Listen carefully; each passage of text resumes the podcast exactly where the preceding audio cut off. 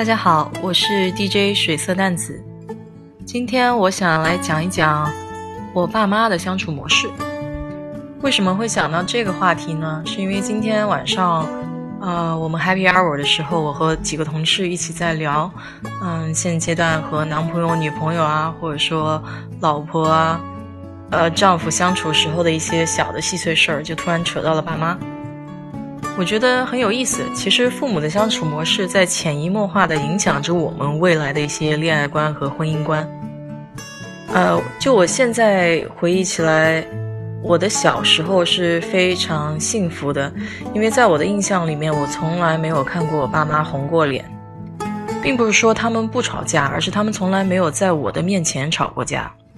我印象最深的一次是，嗯，有一次我爸妈带着我一块儿出去玩。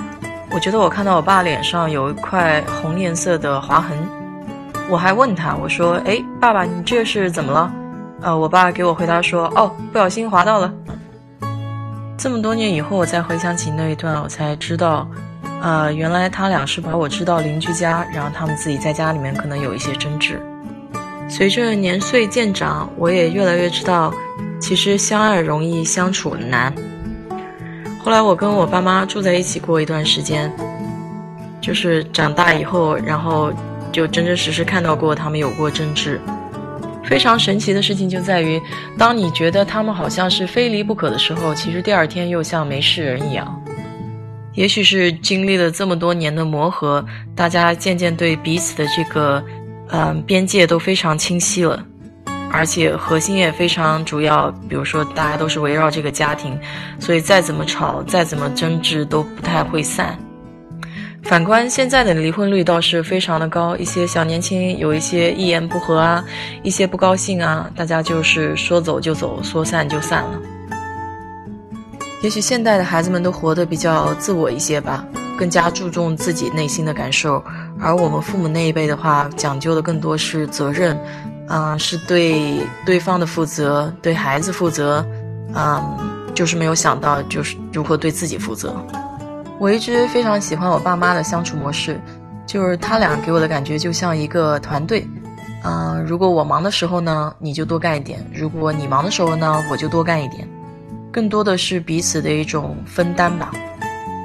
可以说，我父母的性格两个人是大相径庭啊，完全不一样的性格。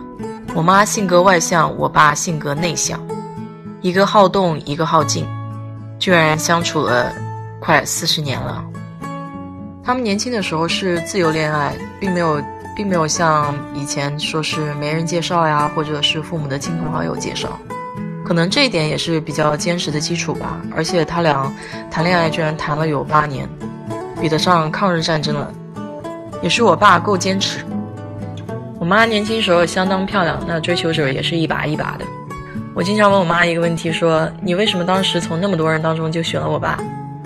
回答也是非常实在，然后也是，也是符合那个年代人的风格吧。就是我爸不仅照顾他，还照顾他家里，然后还为他做了非常非常多的实在的事情。因为我爸本身根本就不是一个浪漫的人，呃，我觉得他做的最浪漫的事情就是给我妈买了一张电影票。然后我妈骑着自行车去看电影了，他在乡下帮我妈洗衣服。放在今天来听这个故事的话，是不是都觉得非常匪夷所思？牺牲自我去成就你，所以也是这份坚持吧，最后抱得佳人归。我觉得夫妻之间还是相濡以沫、相互扶持的这种状态比较好。我最欣赏的就是战友级别的。在我看来，生活已经那么难难了。大家一起携手，共同抗争这个生活中的困苦，共同分享生活中的开心的事情，这就是最好的感情嘛。我们家里原来有一个两层的小洋房，都是我爸妈靠着自己的双手白手起家把它盖起来的，没有靠任何别人。所以我们家一贯崇尚，也就是靠自己，不靠别人。在这点上，我也是非常佩服我爸妈的。我爸常跟我讲的一个故事就是。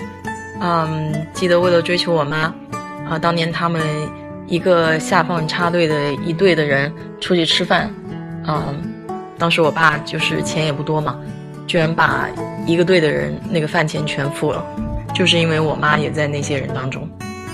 我想有很多时候，嗯，情话说的好听是挺好的，但是更重要的可能是看这个人做的事情吧。在当年那么不富裕的情况下，甚至可以说是有点贫穷的情况下，舍得花五块钱请了一桌人吃饭，那是多么奢靡的一件事情。我爸以前开拖拉机，我妈他们插队当时是要上山去打柴，嗯，所以从山上把柴再驮下来，其实是一件非常辛苦的事情，嗯，所以当时我爸有帮我妈去做这些事情，然后还帮他一直用拖拉机驮到了驮到了那个生产队，只能说点点情谊都是在这些一点一滴中积累出来的吧。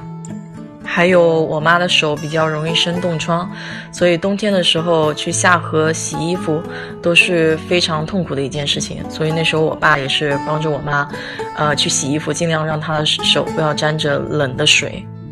所以还属于一个大暖男。其实给在听这个节目的男观众们哈，啊，你看这些都是一点一滴的事情，你可以为女朋友或者说，呃，预备女朋友做的事情。呃，你不要看这些事情小。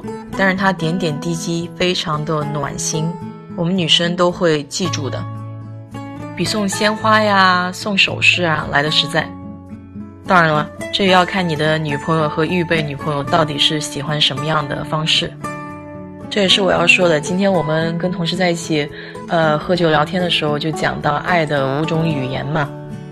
有一些人他是比较希望对方做事情，然后我才能觉得比较开心。那么有一些人的话是希望得到语言上的肯定，说一些赞美的话呀，啊，说一些就是让我觉得开心的话。还有一些人呢，就是比较喜欢拥抱呀，就是这些接触会让他感觉到爱意。